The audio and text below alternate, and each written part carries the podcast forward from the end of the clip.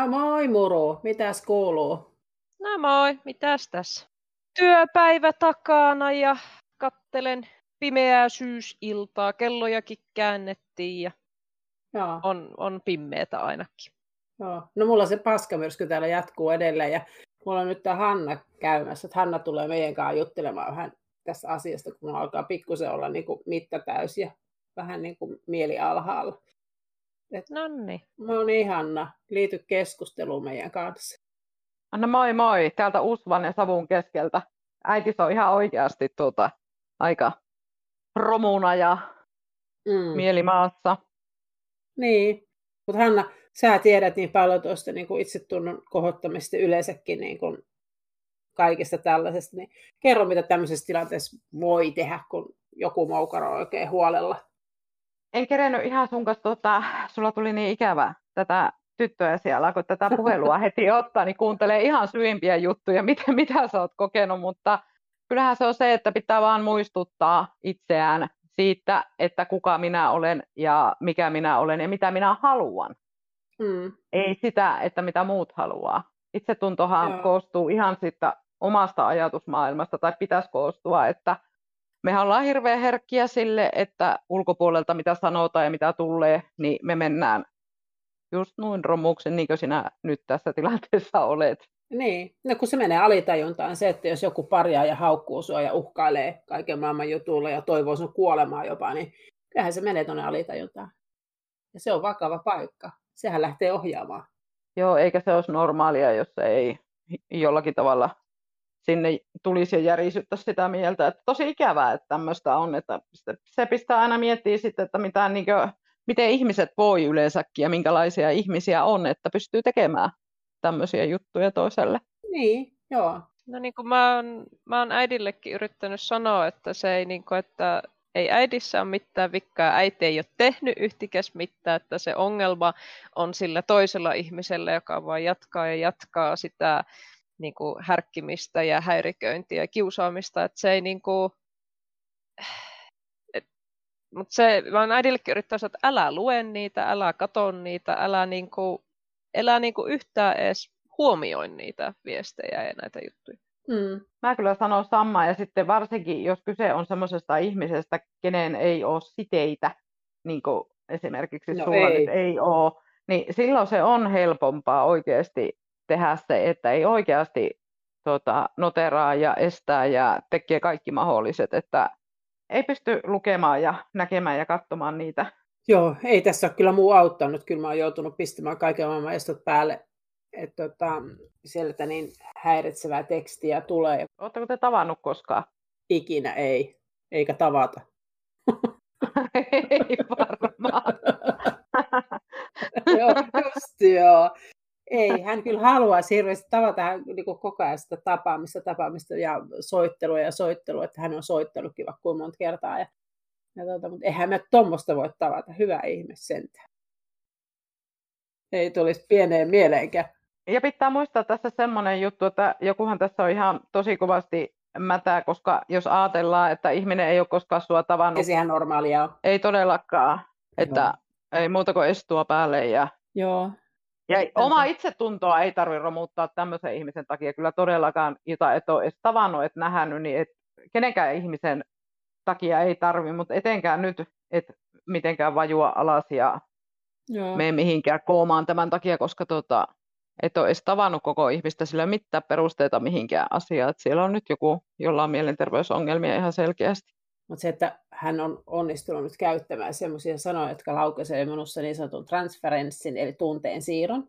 Ja, tuota, Mm. ja se, niin kuin, se tekee semmoisen äärimmäisen pahan olon mulle, kun mä koen aina sen transferenssin ja kerta toisensa jälkeen niistä sanoista, mitkä jotenkin aina, kun jostakin tulee aina livahtaa mun verkkokalvoille. Niin, että mähän on tehnyt kaiken maailman alitajunnan puhdistuksia jo tässä ja, ja sillä tavalla, että kyllä tästä lähtee menee. Ja kyllä se varmaan jossain vaiheessa vähän sähtää. Ei se nyt varmaan jaksa niin kuin montaa päivää.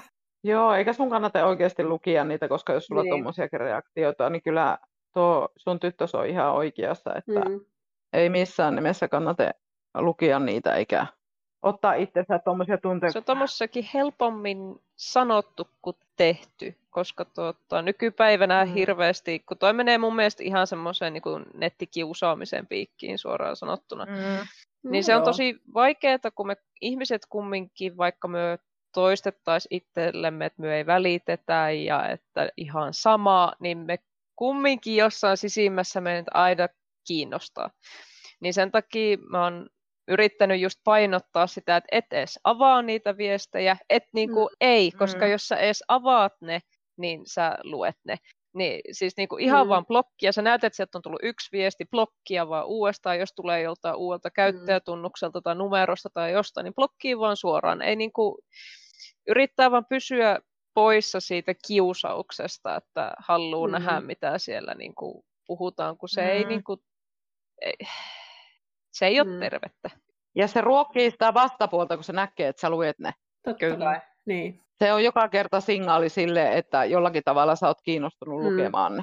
Ja sitten toinen, että kun meidän alitajunta, siis meidän tietoinen mielihän havainnoi viidestä yhdeksää asiaa niin kuin mm. hetkessä, mutta sitten meidän alitajunta havainnoi kaksi miljoonaa asiaa hetkessä. Mm. Ja se tarkoittaa sitä, että aina kun näkee jonkun tuommoisen esimerkiksi, että sua haukutaan huonoksi tai muuta, niin se siirtyy se siirtyy meidän alitajuntaan, ellei sitä mm. jotenkin pysty niin kuin sitten kääntämään pois mm. sieltä. Mm. Niinpä. Nä, semmoinen riski näissä on näissä tämmöisissä kirjoittelussa ja muita, mm. mitä tulee. Mä en ole varmaan ainoa maailmassa, joka näitä saa, enkä tule olemaan ensimmäinen enkä mm. viimeinenkään, että tämmöisiä saa. Mm. Tota, näissä on aina tämmöinen pieni, pieni riski olemassa.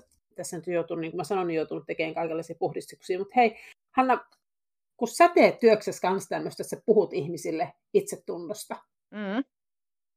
Niin kerro vähän, miten sä, miten sä oot lähtenyt tuommoiseen? Äh, mä, mä puhun oman, oman elämänkokemuksen kautta siitä, kun mä oon ra- äh, rakentanut tavallaan itteni ja minä kuvani uudelleen. Niin. Eli mä en, mä en ole mikään psykologi enkä terapeutti enkä mikä, että, joo ei, mutta mä oon oman kokemuksen asiantuntija ja mä puhun siitä, miten mä oon sen tehnyt ja miten, äh, miten se oikeasti on mahdollista että niin. se minäkuva muuttuu. Ja mitä asioita siinä katsoo. Et entinen Hanna, mä oon tehnyt iso elämäntapamuutoksen, niin mm. niin entinen Hanna katto peiliin ja sitä kuvotti se oma kuva. Vaikka siellä oli kaunis nainen, mutta oli kiloja ja oli pyöriä, mutta se oli kaunis nainen, että mua kuvotti silloin se.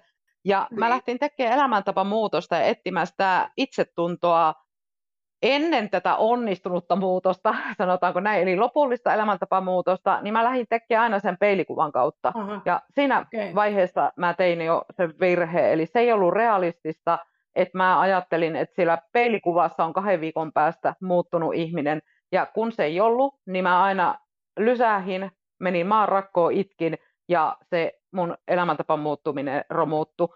Mä voisin sanoa, että mä olin jo laihuttaja, mutta mä en enää osaa käyttää laihuttaja-sanaa, koska mä inhoan sitä sanaa, että joku niinku laihuttaa, no, tai mä oon tehnyt sitä itse tuhat kertaa. Mutta mä tein ensimmäisen kerran elämässäni elämäntapamuutoksen ja muutin toimintatapojeni oikealla järkevällä tavalla ja liikunta tuli elämään, niin mä oon onnistunut. Eli se oma, itsehän me asetetaan se, sen mä tajusin voimakkaimmin, että kun me itse asetetaan se epärealistinen kuvaa itsestämme, oli se sitten ulkonäkö tai oli se joku tekeminen tai toiminta tai joku, ole itsellesi armollinen, anna, it, anna itsesi niin oppia ne asiat tai anna tapahtua sen muutoksen, ne ei tule hetki. Oli se asia mikä vaan. Esimerkiksi mä oon alkanut soittaa kitaraa ja kutomaan, mitä en olisi ikinä uskonut tekeväni. Saatte kirjoittaa neljä kirjaa. sä, sä kutot Hyvä vaan. Kyllä, ja, ja mä oon niitä oikeasti, jolle käsityöopettaja sanoi, että ei tästä oikeasti tule mitään, mutta oli niin ihana, kun mä tein, tein postauksen tästä, että mun, mun tekemä tuupihuivi ja säärystimet, mun yksi entinen luokkakaveri kirjoitti, että Hanna, hän muistaa, kuin onneton sä olit, ja hän yritti auttaa sua niissä töissä loppuun. Mutta siinähän kävi lopulta niin, että muthan siirrettiin tekniseen Joo. puoleen. tota, vähän isompaa tikku. En mä muista kyllä, mitä mä sielläkään tekin, mutta kuitenkin näin. Niin anna aikaa itsellesi, ole armollinen. Mm. Mun ensimmäinen käsityö epäonnistui. Mä vaan jatkoin ja jatkoin ja tein. Eli että sä oikealla lailla teet sitä asiaa. Oli se sitten elämäntapan niin. muutos, kutoaminen tai kitarasoitto tai jos sä rakastat kirjoittamista, mulla on oikeasti ollut äidinkieli yksi huonoimpia aineita ja yhdyssanat ja tämmöiset on vieläkin niin hukassa kuin olla ja voi pilkut ei ole oikeilla paikoilla. Mutta se ei estä mua. Mulla on kolme kirjaa, neljäs kirjoittella, viies raakileena. Ja on ihmiset sitä varten, ketä sä voit käyttää sitten, että ne oikolukkee ja näin. Eli mä en odotakaan, kun mä lähden kirjoittamaan, että mä kirjoitan oikein kirjoitusta ja mm. tiettäkö äidinkielen oppien mukava. Mä odotan, että mä kirjoitan Hannan näköistä tekstiä ja siitä on tullut kirjoja. Joo. Tai mä teen minun näköisen elämäntapamuutoksen niin. tai niin kuin näin. Et se, se on iso juttu. Epärealistinen niin tavoite laitetaan mm. itselle ja liian lähelle ja liian mm. iso.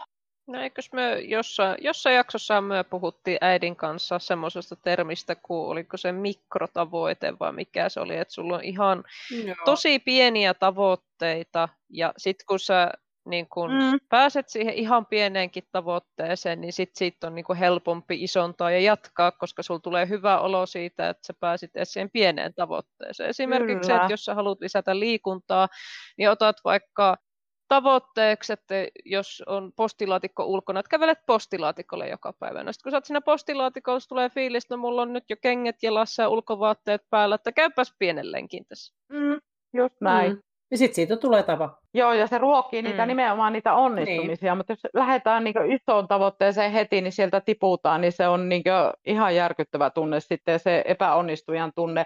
Mutta tuohon täytyy lisätä sekin, että sitten sitä epäonnistumista, sitä sanaa mä kans tavallaan inhoan, että jos puhutaan elämäntapamuutoksesta, mm. mä nykyään teen elämäntapamuutosvalmennuksia Via-Eskan kautta, mm. niin jos puhutaan siitä, että sä sorrut syömään vaikka ylimääräistä, mitä sun ruokaohjelma on laitettu, ja sitten sen jälkeen sä koet epäonnistumisen, niin se, se on väärin, koska se kuuluu elämään. Sekään ei ole epäonnistuminen, kun sä pystyt jatkaan sen jälkeen, jos oot vetänyt litran jäätelyä väliin, vaikka se ei olisi kuulunut siihen, sä syöt sen litran jäätelyä, niin ei jäähä siihen, mm. tiettäkö, siihen mielentilaan, että mä oon ihan paska ja mä en pysty ja mä sama sitten vettää koko ilta, vaan lähdetään siitä jatkamaan. Joo, tästä mä puhun omien asiakkaiden kanssa, kun puhutaan elämäntaparemonttilaisten kanssa, niin puhutaan aina siitä, että niitä tulee, niitä houkutuksia ja niitä repsahduksia tulee, mutta ei jäädä vellomaan siihen repsahdukseen, vaan palataan takaisin siihen ei. entiseen suunnitelmaan ja jatketaan siitä. Tämä, on,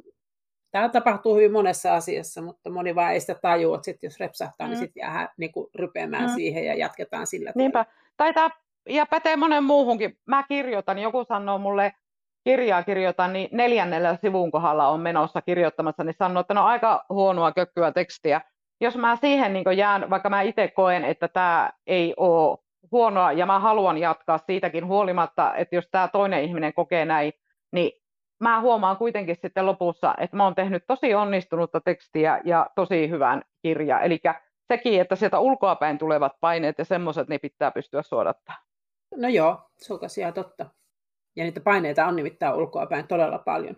Ihan järkyttävä some. Tuosta pitää vielä palata siihen, kun sä sanoit, että tuota, ää, sitä, että, tai sinun tyttös, sinä sanoit, että ei kannata lukea niitä viestejä. Niin siihen mm. oppi nimittäin, kun mä oon kuitenkin ollut jonkun verran esillä, niin on siellä ollut negatiivisia kommentteja, niin voi no, alussa, kai. kun mä menin lukemaan, niin kun mä kierin ja pyörin, mutta tiedätkö, mä en enää lue edes Facebookin mm. feedissä. Mm. Jos siellä on negatiivista, niin mä annan hänelle kaiken kunnian, se on hänen asia, ja sekä ei haittaa, jos kritisoidaan terveellä tavalla loukkaamatta toista, mutta jos se on se kommentointi semmoista, että se ihan lynkkaa ja siellä on ihan selvästi katkeruus kautta kateus kautta joku oma elämän juttu taustalla, niin silloin en lue. En sekuntia mm. enää uhraa siihen. Yli vaan. Joo. Tuo on just sellaista, niin kuin, menee taas tähän kiusaamisjuttuun, että siis miten mäkin, mm. muistaakseni taisin siinä kiusausjaksossa sanoa siitä, että Musta tuntuu, että kiusaajat kiusaa, koska heillä itsellään on paha olo. Sama menee noihin huon, niin kuin negatiivisiin kommentteihin ja muuta, että ihmiset kommentoi negatiivista, kun heillä itsellään on paha olo. Ja se laukaisee, kun he näkee ulkomaailmassa niin kuin jotain asioita, vaikka just, että jollain muulla menee paremmin tai joku asia, mitä he yrittää, ei onnistu ja toisella onnistuu, niin se laukaisee heissä sen negatiivisen reaktion. Ja he nykypäivänä on niin helppo purkaa just internetissä jopa anonyymisti niin se kynnys sille purkaa sitä omaa pahaa oloa, oksentaa jonkun toisen niska on niin pieni, niin sen takia ainakin itse on suhtautunut siihen sillä tavalla, että puhukoot mitä mm. puhuvat, minä tuun, teen mun juttuja. Miten se meni? Se oli se joku sanonta, mikä tässä tuli esille, että muut tekee mitä osaa, mm. minä teen mitä haluan. Joo. Just näin. Tuo on muuten ihana tuo sun murre. Se on tämä itämurre, kun tarttuu. Aivan ihana. Mutta tuo sanontakin tuli niin ihanan voimakkaasti, kun sä sen sanoit. Mutta hei, tässä on just semmoinen juttu, että mä teen osa-aikaisesti perhekodissakin töitä, on tehnyt jo kuusi vuotta. Niin yksi semmoinen juttu, mitä meidän pitäisi ihan niin kasvatukseen ja tämmöisenkin ottaa ja huomioida, se, että tuota, ää, valmistaa kautta opettaa, opettaa on väärä sana, mutta sillä että nuoretkin olisi valmiita siihen, että ne ei ota joka ikistä pientä juttua siellä itteensä. Mm, mm, kyllä. Nimenomaan. Koska toi on toi some, sosiaalinen media ja sosiaalinen ympäristö nykyään on tosi julma paikka. Se on todella, todella julmaa. Se on ihan raadollista, miten siellä ihmisiä ja nuoria lytätään toinen, toinen toisiaan, kun ne lähtee niin kuin haukkumaan.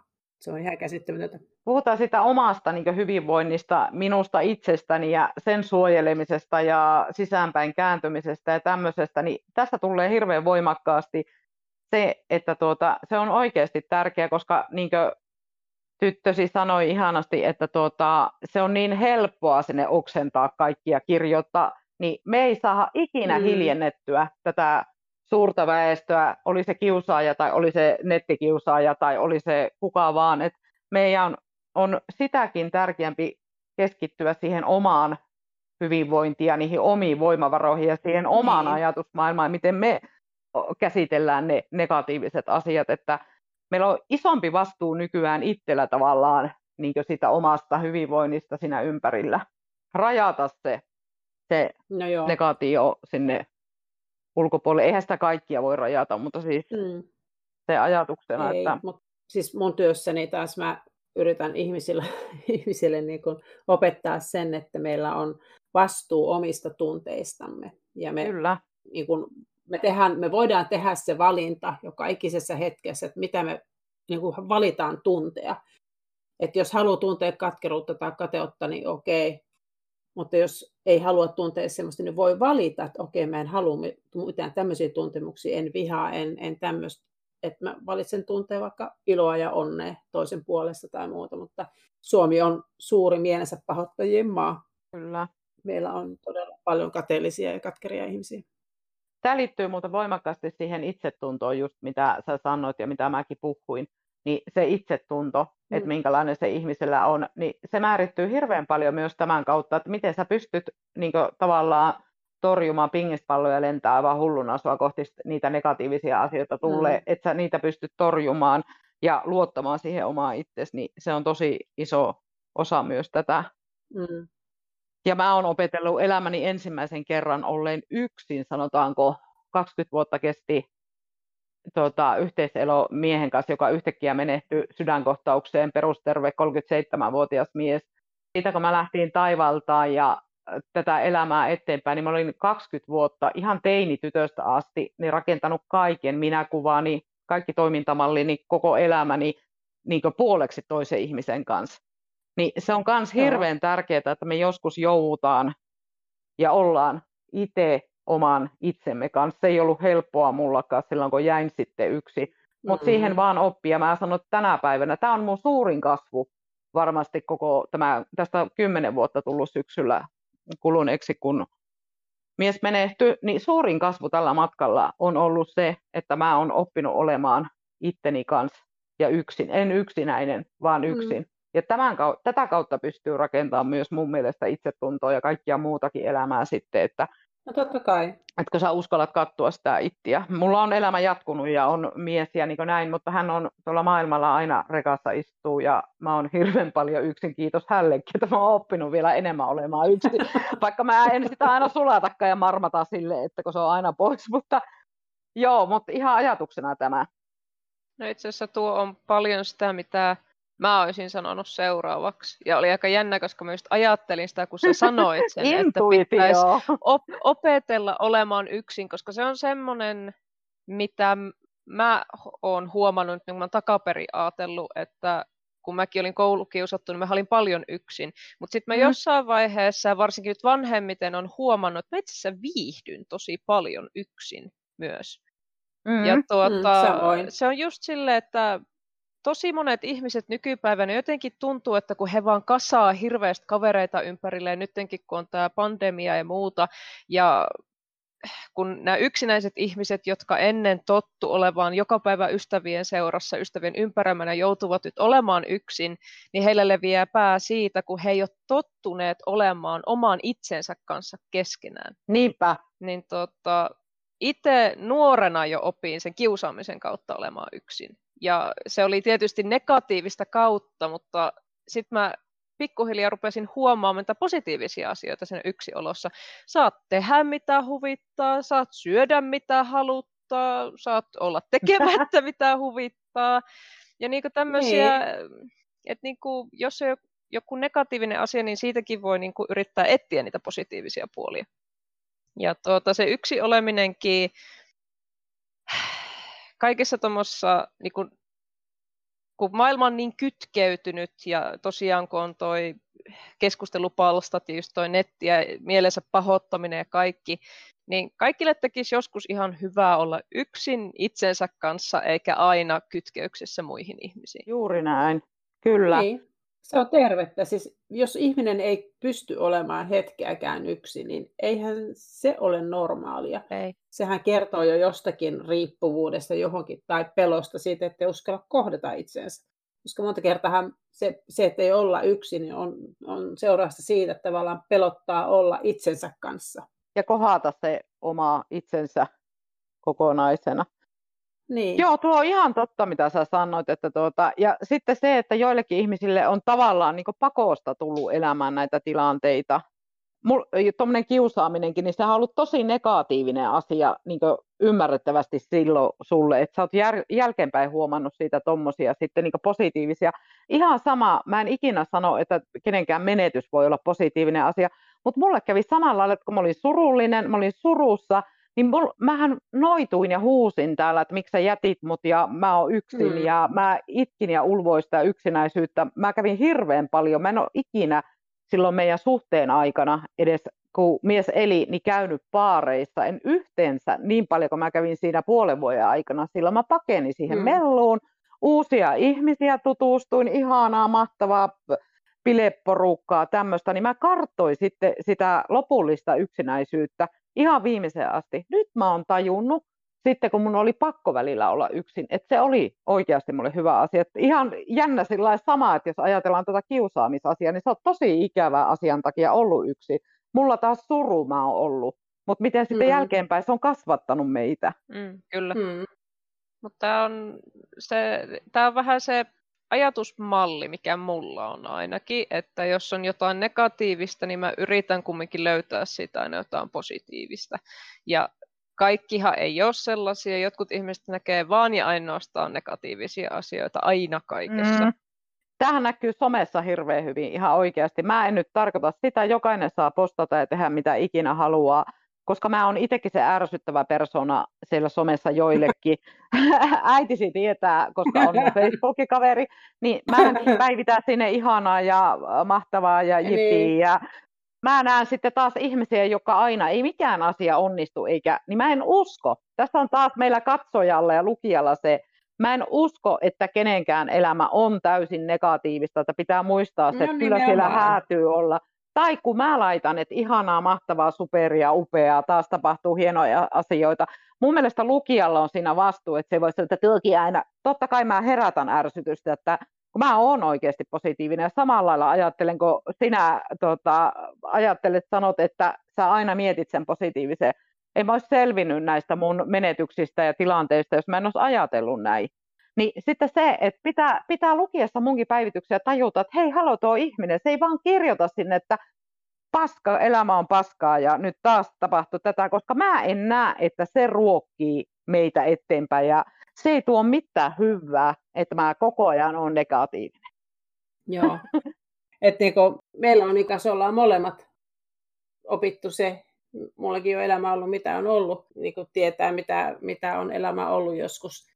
Mm. Ollaan kaksisteen oltu ja muuta, että ei ole todellakaan ollut helppoa, mutta mä oon kaikki kääntänyt tavallaan positiiviseksi. Ja mulla on niin monia, ne tulee sanomaan, että niin, eihän sulla nyt vaan ole mitään luurankoja kaapissa tai muuta. Mä sanon, että mulla on ihan kaikki luurangot kaapissa, mutta ne on hyvässä järjestyksessä, ojennuksessa, kiilot, niin, ja kiilotettu, ja no, mä tarviin niitä mun esimerkiksi työssä. Enhän mä voi tehdä mun työtä, niin jos mulla ei ole niitä luurankoja. Mutta ne on siellä järjestyksessä, ne ei kummittele mulle, eikä ne ole huja hajan siellä, mutta ne on niin kuin, mä tiedän, että ton, ton luurangon mä tarviin nyt käyttöön. Niin, ja pistän en ole ikinä kuullut noin hyvää vertauskuvaa. Joo. Tiedätkö mitä, tuo oli aivan huippu. Joo, mutta niinhän se on. Eihän niitä kannata heittää no pois, niin. koska ne on elämän kokemusta. Niin miksi ne pitäisi heittää pois? Joo, ja mäkin olen niin. ajatellut aina just tuon asian niin näin, että, kun, että on lukija niin vastuulla se, että jos ei tajua, että onhan mullakin negatiivista, mulla yllättävän paljonkin on mm. sitä. Mutta tuo oli niin hyvä vertaus, kun miten nämä sanotit sen, että hei, että kylläkään tuollakin on luurankoja kaapissa. No on niin, todellakin. Niin. Aivan huippu. Ne on tärkeitä, hyödyllisiä ne luurangot. Niin.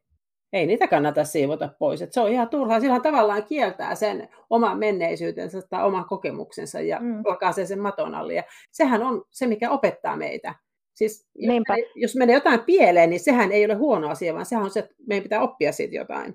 Ja hyväksyä, että okei, Hei, nyt kävi. on pakko niin. sanoa, niin niille, jotka on negatiivisia ihmisiä ja sanoo, että mitä niin huonoista asioista voi tulla hyvää, niin tässäkin mm. on monta, kolme puhelussa hyvää esimerkkiä siitä, että nimenomaan ne luurangot kaapissa on kasvattanut meitä siihen positiiviseen ajatteluun, ne on tuonut jotakin positiivisia asioita. No siis meillä oli joskus tästä puhetta, että mä en näe niitä luurankoina, että se on ehkä enemmän semmoinen selkäreppu, selkäreppu, mitä vaan kantaa mukana.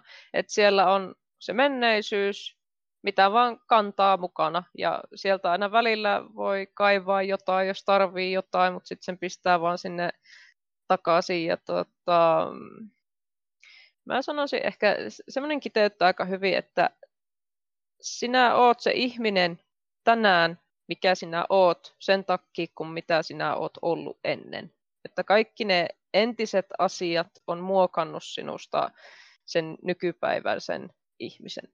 Ja sitä ei voi, sitä ei vaan voi, sä et voi kieltää sitä, etteikö sun menneisyytes olisi vaikuttanut siihen sun tämän päivän sinuus. Niin ei siinä niin ole niinku mitään järkeä. Ei, ihmistä ei voi niin sanotusti resetoida, että niinku ihan tyhjältä pöydältä. Voithan sä yrittää, ja se on ehkä ihan voi hyvä. Reseta- mutta se, no, ei, sinä ei, se voi... kuolee siinä vaiheessa, kun se resetoi. Siltä, että ei no, ehkä sillä tavalla. Mutta tuo oli, tuo oli hyvä, että just se, tota, että se menneisyys on selkärepussa, tosi hyvä vertauskuva sekin, mutta sitten se, että mikä mun mielestä on vielä tärkeä, että hyväksyä se, että sä oot hyväksynyt Nimenomaan. sen menneisyyden. Antanut sen kasvattaa et, et se on ollut menneisyyttä, niin, niin, sillä lailla, että se ei ole semmoisena kielteisenä asiana siellä ja poissulettuna ja asia, että sitä ei ole käsitelty ja jos sä et ole itse sitä hyväksynyt jollakin tasolla, niin se ei ole silloin hyvä asia sun elämässä. Periaatteessa sille pitää antaa lupa kasvattaa ja ottaa siitä opiksi ne asiat. Eikä jäädä sitten tavallaan, no moni jää sitten taas vellomaan ja katkeroituu, ja se ei ole taas se oikea tee. Siis ei, katkeroitua ei Huomattako, saa. mihin me palattiin niin, taas. niin. Eli positiivista etsiä näistäkin. niin. Tätä ihania. Niin, niin että sitten tavallaan otetaan Kyllä. se oppi vastaan ja tajutaan, että hetken, että meidän oli tarkoitus oppia tästä jotain. Ainakin se, että ei ehkä toista kertaa tehdä samaa virhettä. Että voisi tehdä se virhe vähän uudella Kyllä. tavalla sitten seuraavan kerran, mutta ei sitä samaa kuitenkaan. Mä oon joskus sanonut, mä oon kertonut omasta elämästäni aika raadollisen tarkasti ja sanonut, että okei, sä voit ottaa oppia näistä mun virheistäni ja luurangoistani, tai sitten sä voit tehdä ihan omat. Kyllä. Joo. Et sekin, niin kun moni ei uskalla lapsilleen kertoa eikä puhua niin kuin aikuisena niin kuin omista asioista tai tällä tavalla kertoa rehellisesti, mitä on tullut hölmöiltyä esimerkiksi nuorena. Joo, kyllä se, kyllä se, aiku, joo, kyllä se aikuisiässä on ihan niin suotava niin. tietty, tietty ikä asti säästellä tavallaan sillä lailla, että, mutta tuota on. Ja sitten se, että kun se on sitä elämää. Niin, nimenomaan. Voi että kun se elämä olisikin, en mä tykkäisi kyllä. mutta välillä toki tuntuu itsestäkin, että voisi se helpompaakin olla, mutta en millään no pinkeillä lakanoilla halua tanssia ja rahaa tulee tuolta taivaalta, vaan haluan tehdä elämäni eteen töitä. Ja, ja olen kiitollinen siitä, että on myös oppinut asioita ja joutunut kokemaan asioita, että en mä olisi mä, enkä jut- juttelisi teidän kanssa tässä näitä asioita, jos no niin. mä en olisi näitä kokenut. Joo, ja niin kuin mä sanoin, niin mulla on mun työssä niin on itse asiassa todella paljon hyötyä siitä, että mä oon kokenut kaiken sen, mitä mä oon kokenut, niin hyviä kuin huonojakin asioita. Ja tuota, ei, näitä ei pysty oppimaan mistään kirjasta. Ei, ei pysty. Että Voi lukea, on... mutta ei tunnu siltä, jos luet jostain ei. kirjasta, niin sä et, sä et saa sitä tunnetta, mikä sä saat Koettua elämää, koettuja tunteita, ne on niinku aitoja. Niin. Toki esimerkkejä just sen takia, niin mäkin hirveän paljon on ollut esillä juuri sen takia, että mä voin antaa ihmisille vertaistukea ja sitten sitä toivottavasti sitä positiivisuutta ja niin semmoista, että elämässä mm. selviää niin näin voit olla, mutta sitten se toe, toellinen koettu tunne, että tässä on hyvä, että niin mullakin on tuo miehen menetys taustalla, niin se, että me jokainen koetaan eri lailla asioita, että mä en ikinä ole vähätellyt sitä, että jos joku sitten sanoo, että mä sanon, että mun mies on menehtynyt kymmenen vuotta. Jos joku sanoo, että mun kissa on kuollut kaksi vuotta sitten ja se oli hälle iso pala, niin se on ollut mm. hälle. Eli mä en lyö mitenkään arvon. Tai joskus, kun tuota, kerran oli Iltasanomissa minusta juttua, niin joku oli kirjoittanut, että helpollapa oot päässyt, että mulla on kuollut se ja se ja se ja se ympärillä, niin mä olin aivan niin kuin näin, mä sitä voi herra varjele, että mun tunteet on ollut mulle aitoja, ja niin sen toisen tunteet on ollut toiselle aitoja ja ne on ollut traumaattisia mulle ja ne on ollut hälle. Mä en ikinä voisi arvostella toisen tunteita tai lyö sitä asteikkoon, että sä et kärsi, sä et voi tuosta kärsiä, kun mullapa on tapahtunut sitä tai tiedätkö. No joo. Se on sille ihmisille se todellinen. Se, se voi olla sille ihmiselle elämän kovin, mitä se kokee, niin on vaikka se kissan tai koiran kuolema Mä itse olen eläinrakas, ei siinä mitään. Jokainen menetys on ollut iso, aina ollut elämässä kaksi koiraa ja kissa nytkin on täällä kolme karvakerraa näköjään nukkuu ihan mm. ja kuuntelee tätä meidän puhelua, mutta Joo. että ei voi arvottaa. Joo, mutta toinen on sitten se, että tässä tullaan myös siihen, että me Suomessahan on, on se semmoinen kulttuuri, missä niin kun yritetään aina pistää paremmin joka asiassa, oli se mikä tahansa asia. Jos sanotaan, että okei, okay, ripuli, okei, mulla oli ripuli ja meni vahingossa lusikallinen housu, niin joku tulee kohta että ei, mulla mennyt, mutta ruokalusikallinen. Joo, se on ihan totta. Ja se niin. eniten, eniten mua ärsyttää ja koskee just silloin, kun me puhutaan tämmöisistä ihmisen kokemista oikeasti tämmöisistä traagisista, hänelle traagisista jutuista ja menetyksistä. Että silloin jos lähdetään johonkin kilpailuasetelmaan, koska Nimenomaan. ne tunteet on niin omat, että paljon meillä olisi opittaa. No niin, mielensä pahoittajien maa. Joo, mutta meillä on pikkuhiljaa, kyllä mä niin aistin tuolla ympärillä semmoistakin, että on meillä semmoista avartumistakin jonkun verran tullut no ja niin asioista on alettu puhumaan ja niin näin, mutta siis toki nämä negatiivisuudet ja tämmöiset, niin, ja kateus ja tämmöinen, niin on ne voimakkaasti, ei sitä pääse mm. mihinkään. Ja tuosta kateudesta, niin Mä tota, luin aivan äärettömän hyvän postauksen. Salovaran Lauri, hän oli julkinen päivityskin, niin ei varmasti suutu ystävä, niin, niin tota, oli, sillä on osake tuolla, jota voi vuokrata niin tuolla syötteellä. Ja hän laittoi semmoisen oikein lumisen kuvan tässä yksi päivä ja kohteessa perillä ja oliko siinä jotakin niin. nautintotekstiä ja tämmöistä. Niin se teki seuraava postaus oli, että 5000 kaveria hänellä on täynnä, niin hän teki sen hyvän tuulisuus ja tämmöisen niin positiivisen postauksen. Niin. niin heti häipyi kavereista osa. Oho. Et sieltä oli niin tippunut muutama pois. Niin hän, hän kirjoitti hänen tyyliin, se on niin mahtavan positiivinen tyyppi ihan oikeasti kun olla ja voima on saanut siitä ihmisestä aivan sikana voimaa meidän keskusteluista. Niin hän, sanoi, tota, hän kirjoitti siihen sitten näin, että no ei se mitään, tervetuloa te uudet. Mä otin uusia heti, kun sillä on jonossa mediapersona ja tämmöinen, niin sillä on jonossa. Niin hän niin otti, että tervetuloa te uudet kaverit, mutta hän kirjoitti hirveän hyvin tästä, että, että ei saa olla onnellinen. Ja se, siinä oli tosi niin. iso kommentointiryöppö just siitä sitten, niin kuin, ja paljon esimerkkejä siitä just, että älä nyt hyvä ihminen ole onnellinen, että joku pahoittaa sitä mielensä. Musta se oli niin hyvä vertauskuva, että miten me toimitaan, että voi vitsi, tuo Lauri on nyt tuolla ja sillä on niin noin kauniit maisemat, niin delete. Ei kestä kattua sitä, niin musta se on niin huippu. Että siitä tuomitaan ihminen, kun on hyvä olla ja on kivaa. Niin, Mutta sitähän se on. Se pätee hyvin monessa asiassa. Ei, ei, ei, ei ole päivää, etteikö törmää siihen jollakin tavalla.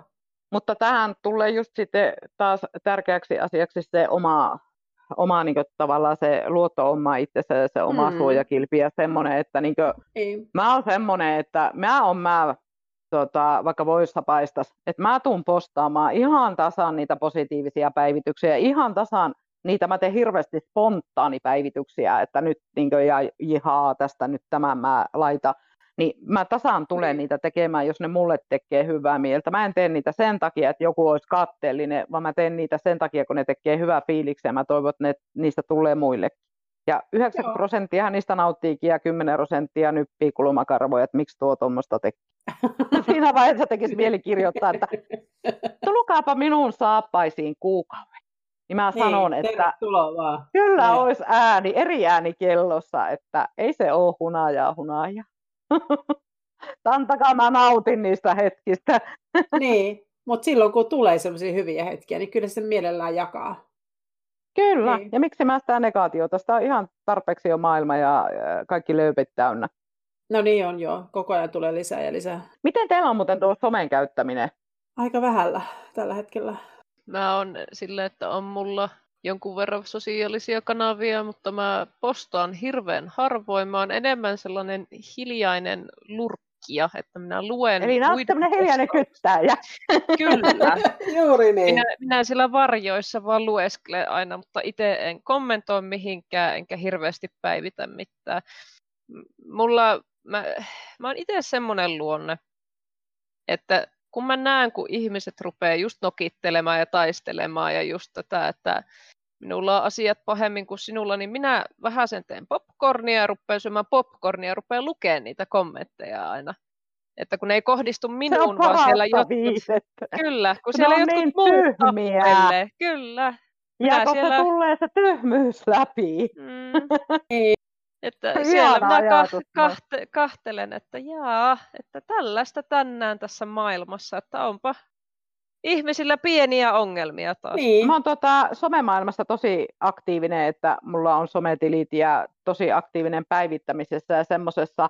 Sitten mulle monesti joku sanoo, mä oon ADHD-ihminen, ja joku sanoo monesti mulle, että eikö tuo, tuo tai jollekin kaveri, että eikö tuo levähä koskaan jatkuvasti jossakin ja niin näin, niin mä oon sanonut aina, että herra varjele, Mä joskus laitan viikonloppuna kynttilästä päivitystä ja jotakin nautintoa, mutta mitä sitten, jos mä kaiken aktiivisuuden päälle alan vielä kertomaan teille, että nyt mä makaan sohvalla ja rentouvun. Milloin mä sitten rentouvun? Et siinäkin sitä medialukutaitoa ja tämmöistä, niin tiettäkö, somelukutaitoa, että totta kai niin ihminen levähtää ja tekee. Ja mähän teen hirveän paljon päivityksiä myös sen takia, että mun työ on myydä itseäni. Mä oon kirjoittanut kirjoja, mm. kirjoitan kirjoja, käyn luennoimassa.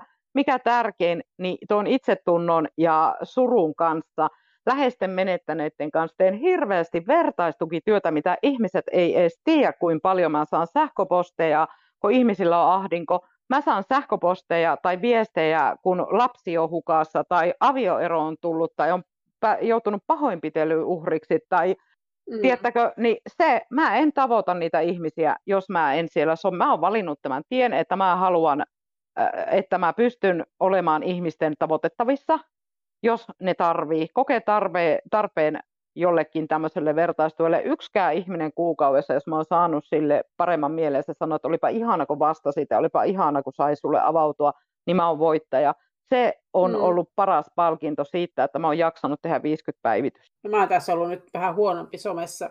Mä kanssa sain aika lailla niin vähän negaatiota niskaan. Mä vähän himmailen tässä nyt vähän aikaa ja sitten taas lähden varmaan puustailemaan enemmän, mutta mä otin pari niin kuin askelta taaksepäin, kun alkoi tulla kaikenlaista törkyä niskaa.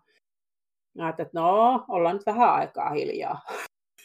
Mutta toisaalta sitä ei tarvitsisi tehdä niin. eikä jarruttaa. Mutta sitten muuten tuossa somen käytössä, niin mä on pakko sanoa, että kuulijat ei, niin, että joo, eli se on koko ajan. Mä en ole esimerkiksi tänään, kun mä oon ollut kotona ja mä oon tuota, opiskellut tietokoneen kautta, mä käyn ammattikorkean sosiaalipuolen tutkintoa nyt ihan viime mm. metreillä loppuun, niin mä oon tehnyt koulujuttuja, mä myönnän välillä kävin somessa, mutta yllättävän vähän mä luen sitä, koska mä teen nykyään itselleni semmoiset koulukiko loppuneljältä, niin mä päätin, että tonne puoli kuuteen asti, niin mä en katokaan sitä puhelinta. Eli mä teen Joo. tämmöisiä rajauksia itselleni elämässä, Joo. että mä en, tai jos mulle tulee viesti, mulle tulee aika paljon yhteydenottaja viestejä, niin aina kun se puhelin ennen kilahti, niin mä menin heti katsomaan, että mikä se on, niin mä osaan nykyään olla jopa tunnin kaksi katsomatta, koska mä tiedän, että se asia mua odottaa siellä. Eli mä oon joutunut opettelemaan myös tämmöisen niin toimintamallin, että mä oikeasti olen myös itseni kanssa ja läsnä tässä tilanteessa, mm. vaikka näiden kolmen karvaisen elukan kanssa, mutta että minä olen läsnä. niin joo.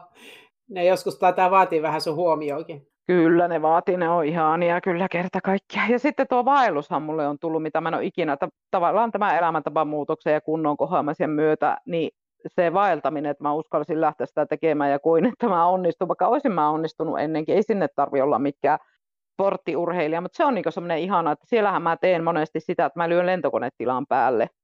Ja aivan uskomaton, kun sä oot siellä luonnossa ja vaellat ja meet, niin sä oot niin siellä vaan sä tiedät, että kukaan oh, ei voi lähestyä. Hyvä tila, ja... lentokonetila. Joo, se on hyvä nappula. Mm. Joo, mutta Allu, tämä kanssa kissa. Niin, semmoinen kunnon karvakatti, se on semmoinen angora, semmoinen pitkäkarvainen kunnon pölyhuiska. Se on vähän liian fiksu kissa, että se niinku osaa esimerkiksi avata ovia ja sitten se niinku se ymmärtää, kun siltä on kielletty tiettyjä paikkoja, niin se ymmärtää, että se ei saa tiettyihin paikkoihin Menee mennä. Ja se niin kuin, kyllä, ja että jos se jotain haluaa, niin se osaa kyllä tulla niin kuin silleen, että sen huomaa, että se haluaa jotain. Ja silloin niin kuin erilaisia, se on tosi semmoinen äänekäs elukka, niin silloin erilaisia miukumisia eri asioille. Et mä tiedän jo siitä, miten se maukuu mulle. Mä tiedän Ei sä puhut kissaa. Haluaa. Kyllä. Mutta se on jännä, että kissat, että mulla tota, kaksi koiraa ollut aina ja nyt on kissa. Poika lähti armeijaan kuusi vuotta sitten ja toi hoito ja sille tielle jäi. Se on ihan tuommoinen maatiaiskissa, niin meillä on myös tosi älykäs, se on naksukissa. Se siis osaa rapata tota, ovia ja maukua silloin, kun sillä on nälkä, ja sitten se osaa rapata ovia ja maukua silloin, kun se haluaa ulos. Mm. se oikeasti osaa tehdä. Mutta siis sillä lailla, että jännä, että sullahan on paljon niin kuin, miten se ei sitä ei me voi kissoja sano fiksumpia, mutta ihan oli kuulla, että niin tuollain niin käyttää eri ääniä ja kaikki, että meillä on kyllä niin maatiaiskissa, että se on oikeasti se nälkä ja pissa. Se on ainoa, milloin se niin sillä osoittaa jotakin osaamistaan tavallaan, mutta tulee se lähelle ja kehrää ja ihana kissahan se on. No siis mulla on ihan täysiä keskusteluita tuon meidän kissan kanssa, kun se niin kun, kun sille juttelen se vastaa. Se juttelee takaisin. Ihana. Joo, mä oon toistanut se sitä. Ääntä. Silloin kun se on miau, niin se, se niin vastaa jollakin tavalla takaisin. Ihana. se on ihan Se on niin kuin meillä, meillä koira tekee sitä Matilta, laboratorinouteen tuommoinen, niin se arr, sellaisia ihmeääniä, kun siltä kysyy, että se juttelee, mutta siis joo, ei tuo kissa, en vähättele sitä, se on maailman rakka ja sen takia se onkin kuusi vuotta ollut pojan armeija tuo ohi ollut ajat sitten niin se aika, että ei sen puolesta olisi voinut ottaa jo itselleen, mutta mä niin kiinnyin siihen, että se on yksi osa meidän kalustua täällä, niin ei pysty olemaan. No sitten Hanna, niin noi kissat on aika helppo hypnotisoida.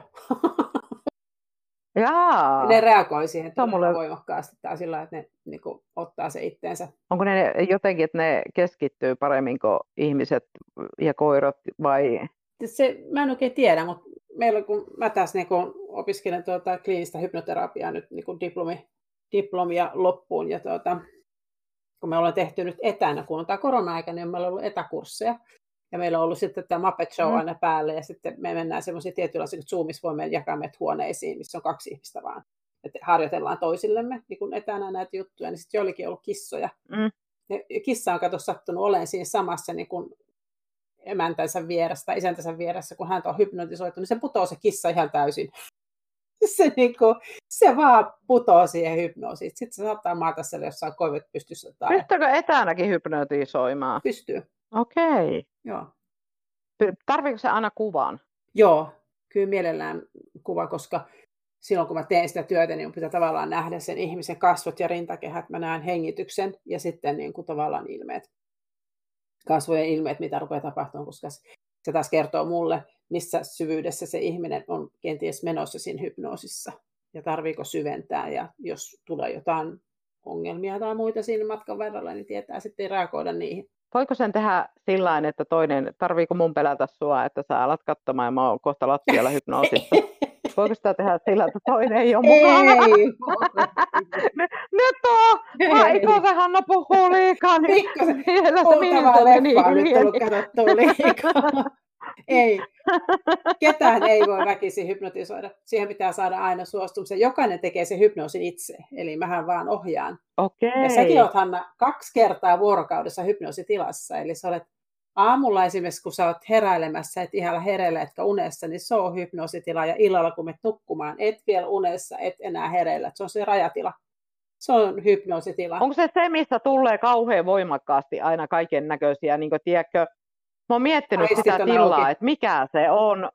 Joo, ja kun sä, et, sä tiedostat, että sä et vielä nuku, mm. mutta silti sä oot jossakin semmoisessa horkassa. Mm. tiedätkö, semmoisia asioita, nouseeko ne tuolta meidän alitajunnasta Nousee. sitten? Mä oon monesti nimittäin miettinyt tätä.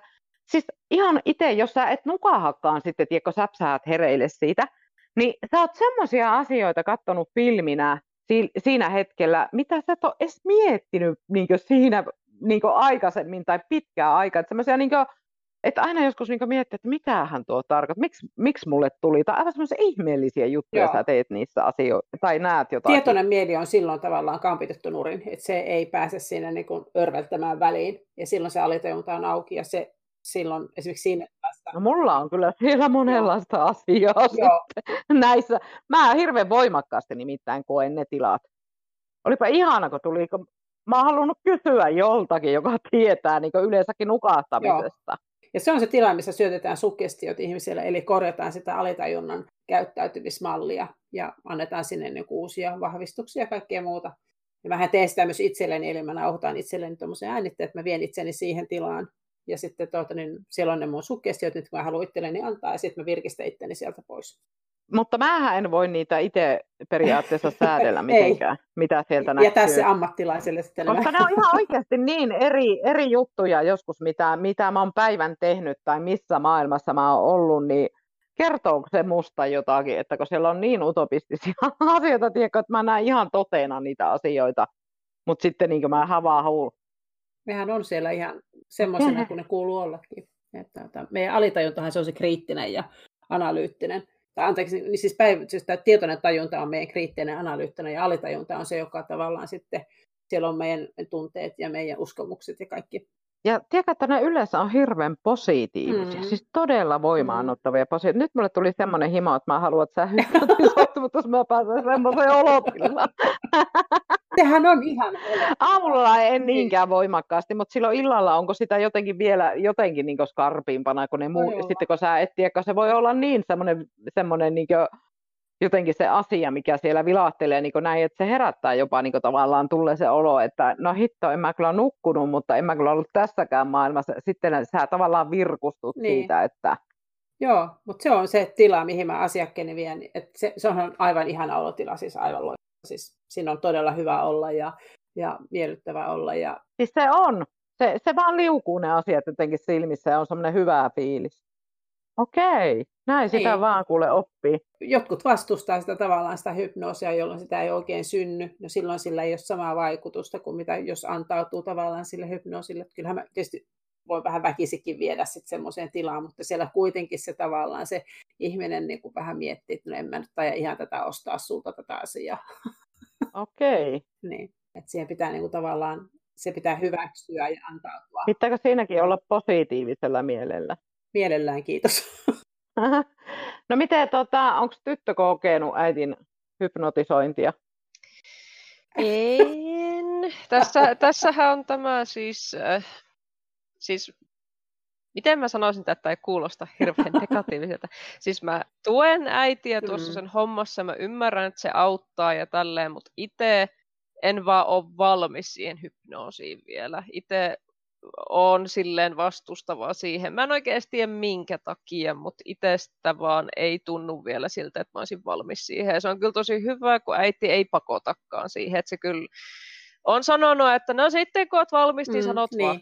Mä kunnioitan sun päätöstä. on ammattimaisuutta ja niin sitä Mm. semmoista ihmisen vapaan tahon antamista, että siis varmasti Niin. niin. moni kuulijakin nyt ajattelee, että nämä on höpään pöppää tai hupaan puppaa tai joku uskoo ihan täysin ja todella, että nämä on semmoisia asioita, että mitkä pitää oikeasti niin tuntua itsestään oikealta, että Mm.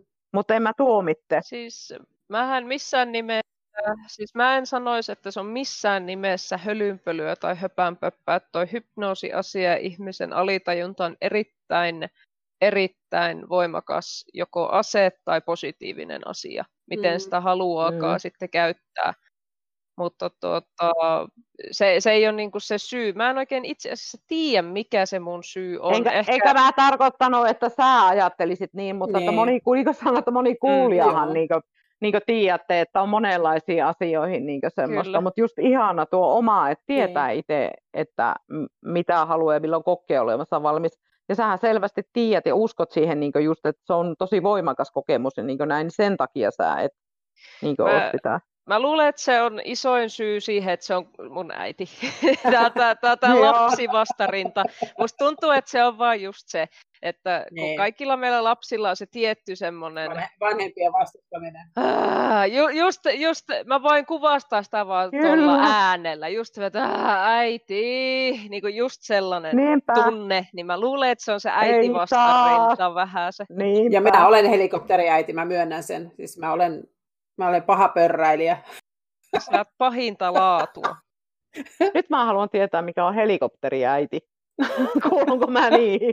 Mä olen se, Mitä se tarkoittaa? siis se tarkoittaa sitä, että mähän leijailen tyttäni, tyttäreni ympärillä niin kun sille puuttuen siihen tähän ja tuohon.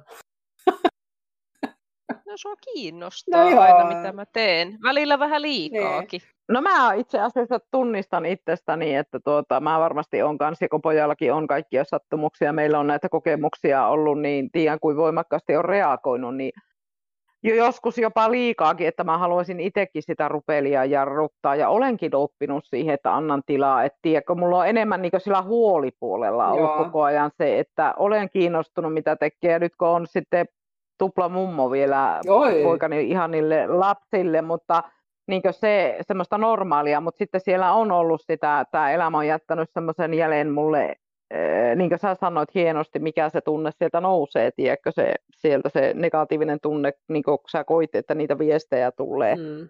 Niin että sieltä nousee niitä niin semmoisia koettuja negatiivisia asioita ja pelkotiloja ja semmoisia ihan selkeästi aina välillä, että niille antaa liikaa valtaa ja sitten on pakko niin soittaa koko, että missä nämä oot ja mikä sulla on nyt fiilis ja tyyli niin. Niin. sillä. Joo, ja tavallaan niin kuin äitinä vaistoo, vaistoo tuota noin, niin sen lapsensa. Kyllä, Meillä äidillä on varmaan semmoinen joku tämmöinen ihmeellinen etätumake tai tämmöinen VLAN tumake, joka iskee tuommoiset antennit päähän ja sitten ruvetaan niin kuin aistimat kanssa, onko lapsilla kaikki hyvin. kyllä, kyllä se on. Ja se on Niin. rakkautta ja välittämistä, mutta mä tiedän, että se voi tuntua Niin. tunkeilevallekin välillä ja niin sillä lailla, mutta Ja niin ja varmaan tuntuu. kyllä. Voin, voin sanoa näin lapsen näkökulmasta, että se on äärimmäisen rasittavaa tietyissä mielentiloissa. Se, se, on, se on niin raivostuttavaa, koska tuota, jos sanotaan vaikka, että sulla on huono päivä, Niin. Ja sulla on just se mielentila, että sä et oikein haluaisi puhua kenellekään, sä et haluaisi kuulla yhtään mitään. Sä just nimenomaan haluaisit olla vähän niin kuin yksi ja käsitellä sen niin kuin paskan. Ja sitten sieltä soittaa äiti ja sä jo näet, sä oot vähän silleen, sä mietit siinä vähän aikaa silleen, käyt monologin päässä, sit, no se on äiti, no sille pitäisi varmaan vastata. No, jaksatko sä nyt vastata sille? Sitten joskus sä oot silleen, että me juteltiin eilen. Se soittaa toisen kerran, jos on joku iso hätä. No mä nyt painan punaista luuria. Sitten vähän ajan päästä. No okei, se ei soita uudestaan, hyvä. No toinen on sitten se, että sä sitten oot se, että no meillä on juteltu nyt kahteen viikkoon. Niin ehkä sille pitäisi vastata, kun sillä on varmaan jotain asiaa. Ja sitten sä vastaat siihen puhelimeen. Niin ensimmäinen kysymys, tai niin kuin se sanoo, että moi, ensimmäinen kysymys, mikä sulla on? Niin. Se, se on semmoinen hetki, kun sä oot vähän silleen, että ei mikään, kaikki on ihan hyvin. Ja sitten se, että no on sul nyt joku, kun kuulee tänne asti. No joo, sorry. Sorry. Että se on sitä vähän helikopteriäitinä olemista. Mutta öö, se, sekin sitten, jos painaa punaista luuria, joskus sieltä tulee viesti, onko kaikki hyvin? Miksi et vastaa? Mä tiedän tuon tunteen. Helpompi on, että pääsenkö siitä, kun vastaan ja mahdollisimman typistetysti sanon asian, koska rauhahan se ei varmaan jätä. Meidän Henkka on oppinut, eli Henry on mun pojan nimi, niin se on mun mielestä oppinut hyvä. Me ei ole koskaan muuten keskusteltu tästä, mutta mä oon huomannut, se laittaa mulle heti perään, tuota, jos mä soitan sille ja se ei vastaa, niin se panee mulle heti hyvin tyhjentävän viestin tai ääniviesti, että miksi hän ei vastaa. Et mulla ei ole niinku mahdollisuutta sitten tavallaan ei tule se olo edes, että no onko kaikki hyvin, vaan sieltä tulee niin tyhjentävä vastaus, että okei, kyllä on kaikki vissiin hyvin. Sunkin pitää alkaa käyttää sitä nyt äiti ihmeissään, kun seuraavaksi ne tulee joo. heti valmiiksi kirjoitettu viesti. Mulla muuten on kaikki hyvin. on, on itse asiassa siis, kyllähän mäkin on nyt viime aikoina tai niin tässä vähän vanhempana, kun mä huomasin, että se, että kun ei vastaa, ei auta kun sieltä tulee ne Niin, niin sitten mä soitan vävypojalle ja kysyn, että onko sillä kaikki hyvin. No sitäkin sä teit. Joo. Niin tota, jossain vaiheessa sitten mies oli silleen, että voisitko sä vastata sille äitille, koska se soittelee mulle Joo, täällä. Totta kai. Mutta tota, kyllä, kyllä mä oon nyt vanhemmiten sitten tehnyt sitä, että jos mä en vastaa ja mulla on just vaikka semmoinen mielentila, että mä en vaan jaksa puhua kenellekään, niin mä vaan laitan kaikki ok, en vaan jaksa puhua. Niin. Sitten sieltä tulee vaan ok. niin. Mutta hei, tuokin on sitä rajaamista, mitä pitää nykyaikana siis opetella ja osata niin. tehdä ihan oikeasti. Just niin kuin mä sanoin, että se viesti piippaa, niin se viesti on jotenkin lievempi, ei kokki, jos aletaan miettiä, että jos se puhelin soi, siihen on vaikeampi olla vastaamatta ja se joudut miettimään, mutta jos se viesti tulee, niin sun on helpompi katsoa, kun ihmiset tietää, että ei välttämättä koko ajan katso puhelinta, niin jättää se jotenkin noteeraamatta et sitten niin opetella siihen, että jos oikeasti ei ole äärihätä ja soitetaan jollekin, niin antaa tilaa sille ihmiselle, että se ei vastaa oikeasti nyt sen takia, kun sillä on joku juttu, että se ei voi vastata. Ei se tarkoita sitä, että se on hylännyt sut tai se ei halua sun kanssa puhua. niin, niin se heti, tai että sillä olisi heti se maailman suurin hätä siellä. Niin. Että niin tuokin on ihan oikeasti hienosti itse alkoin miettiä tässä teidän keskustelun lomassa sitä, että antaa sille ihmisille sitä tilaa, että niin kuin, kuin su, sä kertot niin hyvin, että kuin sua tyttönä ärsyttää se, ja minkälaista monologia sä käyt sen kanssa, ja sitten just se, että sä vielä sitten laitat kuitenkin sen viesti, kun sä saisit olla siinä sun ärsyttävässä paskafiiliksessä, se menee ohi aikaa X ja sitten otetaan se yhteys. En syyllistä sua äitinä, koska mä teen ihan samaa, mutta siis opin paikka yleensäkin kaikille, että ei tarvi olla aina tavoite. Sekin voi ahistaa ihmistä, että jos mä en saa kiinni tätä kaveria, niin mä soitan sen kaverille, että onko se nähnyt sitä tai sen miehelle, niin sille tulee semmoinen olo, että se ei saa missään olla tavallaan niin kuin tiedätkö, rauhassa, jos sillä on nyt se fiilis, että mä en vaan nyt jaksa, niin mä Joo. haluan olla, antakaa mun olla. Tämä on se opinpaikka nyt kyllä niin kuin tällä kertaa. Joo, jos niinku katkaisis helikopterin lavoista pikkusen pois, ettei pörrää ihan niin voimakkaasti. Niinpä, ja ihan kaikkeen muuhunkin. Tai heikentäisi vähän moottoria, ettei nyt ihan voimallisesti aina pörräile siellä suunnalla, missä tytär on. Ni, niinpä, ja sitten kaikille muillekin kuulijoille, että oli suhde minkälainen vaan, kyse kaverista niin, tai ihan mistä niin. vaan. Jotkuhan on semmoisia, sanotaan kuumakalle ja sen puhelimen kanssa, että ne tyyli hermostuu heti, että no miksi ei vastaa, missä se on, mitä se tekee. Vaikka ei olisi sitä äiti-tytär-asetelmaa tai äiti-poika-asetelmaa tai niin näin, että me ollaan opittu, että ihmiset on aina tavoitettavissa – niin sekin se, se oman itsensä kanssa oleminen, että niin, että ei tarvi olla. Se työaika on kyllä ok, mä oon aina tavoitettavissa ja mun täytyy silloin vastata. Ei voi sanoa, ei voi sanoa kun perhekodilla, että joku soittaa sosiaalityöntekijä, että ei, mulla on niin paska fiilis nyt, että en puhu sun kanssa. Ne on eri asia, mutta sitten kun ollaan siellä omassa elämässä ja itekseen, niin Joo. Niin, niin tuota, täytyy. Ja mä varmaan sen takia, että mulla on aika paljon just se, että oppinut itteni kanssa, että kun mä kuitenkin teen paljon vertaistukityötä ja semmoista niin aika raskaiden asioiden kanssa, mä oon ollut pakko opetella rajamaan se, että mä en katso vaikka viestejä tai en sitä ja tätä ja tuota, että mä pystyn itse voimauttaa itseä, että mä jaksan sitten niin tehdä niitä juttuja. Joo. Ei musta ole apua kellekään, jos mä puoli väsyneenä hirveä ketutuksen kourissa ja itsellä No paskapiilit, ei. niin että kyllä sä selviät, kuule elämä sieltä noususta ja kirjoittaa, niin eihän se ole, eihän se ole totuuden mukainen. No Se ei, ole niin oo. aito. Joo, ja kun mä tietysti mä itse py- pyrin koko ajan olemaan sille aito kaikissa mahdollisessa, mitä mä teen. Sen takia mulla on, mun asiakkaatkin sanoo, että mä on helppo lähestyä, koska mä olen minä. Et mä, en, niin kuin, mä en esitä mitään, mä en, mä en hämmästele Mm. mitään, mä en ihmettele mitään. Et mä, ihmiset voi tulla hyvin vapaasti puhumaan mulle ihan mistä tahansa asiasta, ja mä tavallaan otan sen hyvin tyynesti vastaan. Kyllähän tässä alkaa kaikenlaista olla kuultu ja, ja tuota, mutta ei, mikään ei saa mua tavallaan hämmästymään eikä, miten mä sanoisin, voivottelemaan tai sillä tavalla, niin kuin, että mä ihmettelisin jotain, että miten se nyt tolleen. se, Niinpä. se, ei, se ei kuulu oikein mun sanavarastoon sille, että ainakaan työaikana. Niin, ja ihminen saa olla se, mikä on, ja aitona Nimenomaan, omana itsenään niin. niiden omien asioiden kanssa ja niin. Omien mulla, toiminta... mulla saa tulla sille ihan, ja avata ihan kaikki, mitä siellä, siellä sielus on. Mä nimittäin johdattelenkin asiakkaita siihen, eli kyselen hirveän paljon, ja koska mun pitäisi periaatteessa aina saada tietää vähän niistä taustajutuista, että mikä on johtanut siis tämmöiseen käytökseen tai muuhun. Jopa tupakan polton lopettajat, jotka tulee, niin mä vähän kyselen sieltä taustaa, että no, miss, missä vaiheessa sä polttelet ja kuinka paljon sä polttelet ja onko sellaisia tilanteita, mikä nyt saa nyt ottaa sen tupakan käteen erityisesti ja että niin kuin tällaisia. Muuten Hanna, hei, tupakkapoltokin pystyy lopettaa yhdellä hypnoosikerralla. Oho, Jep, mun on täytynyt silloin aikanaan kyllä käydä sun tykönä. Mä olin semmoinen korsteeni, niin olleen voi. Ja itse Joo. asiassa oikeasti tuo, mitä sä sanoit, niin että sä selvität niin missä tilanteessa polttaa, niin kyllähän se on niin itsekin tajunnut jälkeenpäin, että kyllähän se on ollut vaan niin tapa tietyt jutut ja tietyt asiat, että niin mäkin olen polttanut yhteen aikaa autossa, niin se oli fakta, että vaikka kotoa lähtiin, sä poltit sen tupakin kahvikupin kanssa, menit auton, niin istuit ja aukasit sen ikkuna ja poltit taas sen tupakin. Ei sillä ollut haluja nikotiinipuutteen kanssa mitään tekemistä. Niin, ja siitä monelle sitä on tehty, niin kuin moni tekee niin kuin sillä tavalla, että ne rakentaa tavallaan koko päivän askareet sen tupakan ympärille. Kyllä, tai Eli niin kuin syönni. tupakka määrittää, niin, tupakka määrittää sen päivän kulun niin sanotusti. Ja ruokahan on myös monesti semmoinen, ainakin Joo. itsellä on ollut jo tunnesyöjänä semmoinen, että se on ollut niin hirveän Joo. voimakkaasti koko päivän aikana, että mikä mieliala on, niin sitä syyää ja ajattelematta yhtään mitä siitä seuraa ja tuleeko vielä pahempi olo. Ja silloin kun se on se elämän tavallaan ö, NS-ilon aiheuttaja, mitä se ei todellakaan ole, kun se vie monesti semmoiset ihmiset on tunnesyöjä, että se vie sitten monesti vielä enemmän ahdikkoa ja itseinhoa ja Mm. kaikkeen muuhun, niin se on kyllä Nimenomaan. Sehän tuo tullessaan sitten kaikkea muutakin, että miksi mä nyt sorruin ja miksi nyt näin ja näin ja näin, että sitten aletaan syyttelemään itteensä.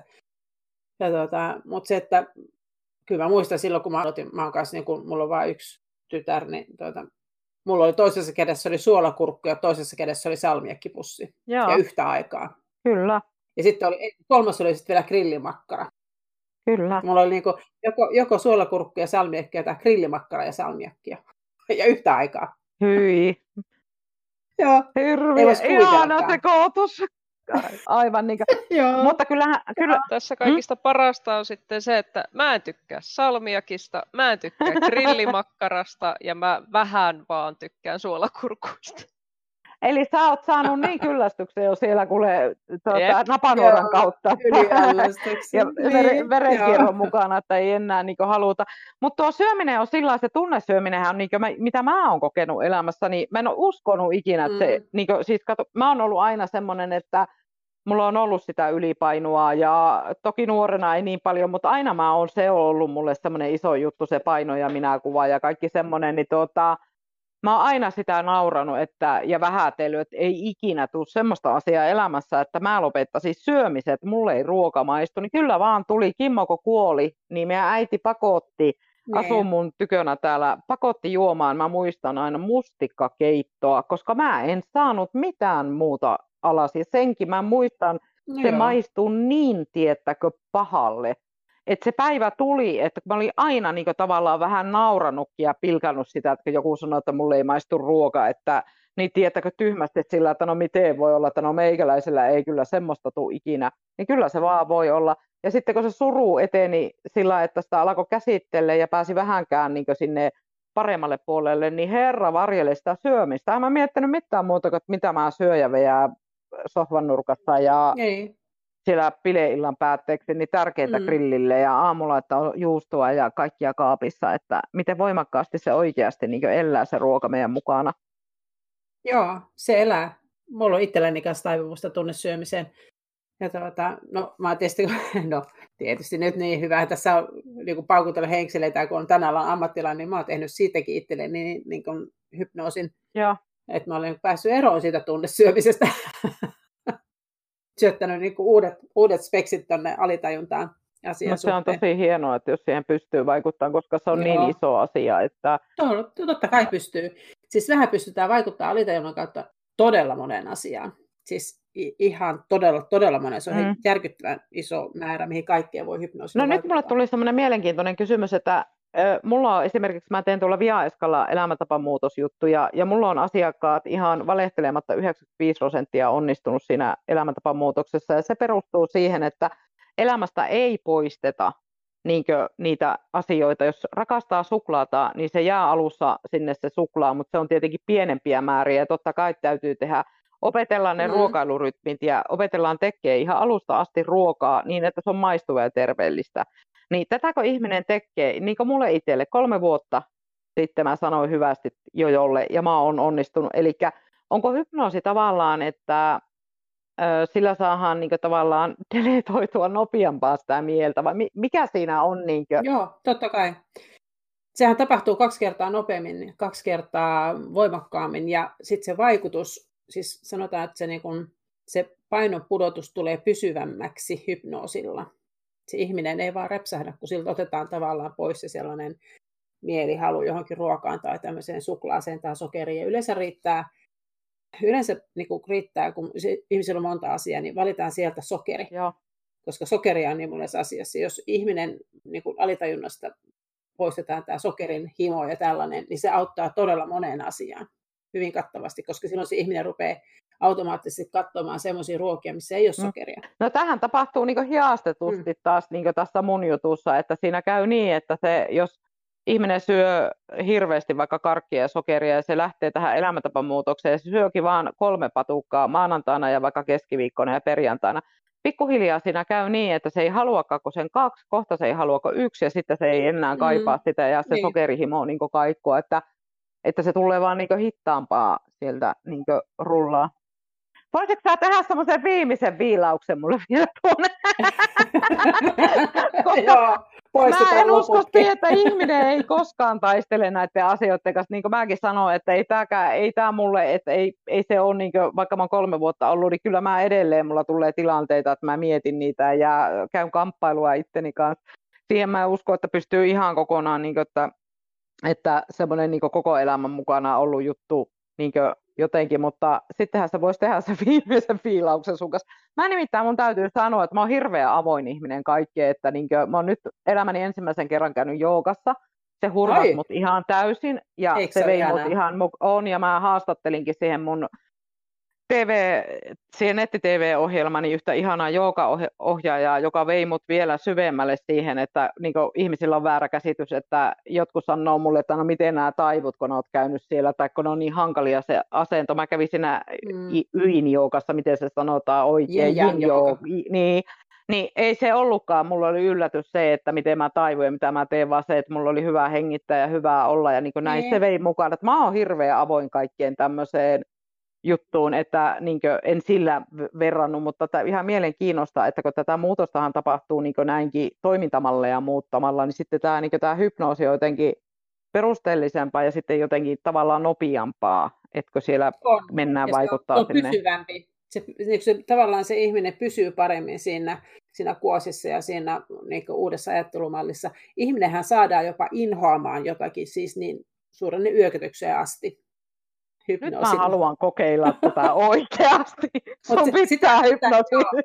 Sitä En mä en tarkoita, en tarkoita elämäntapamuutosasioissa, mutta on monta Joo. muutakin niitä luurankoa tuolla kaapissa kiilotettuja. sitä, niin sitä mä vielä- en mielelläni tee sitä, että mä pistän jonkun inhoamaan jotakin asiaa. Se on ihan absoluut äärimmäisen viimeinen vaihtoehto, mikä, mikä Joo. voidaan tehdä, jos Enkä ei mä halua mikään muu mutta auta. että haluan kokea kyllä, että tuota, Joo. Ihan ehdottomasti. En, nyt en yhtään tuota, pelkää niin. sitä, että sä katot mua ja mä menen hypnoosiin. Itse asiassa mä toivon positiivisesti.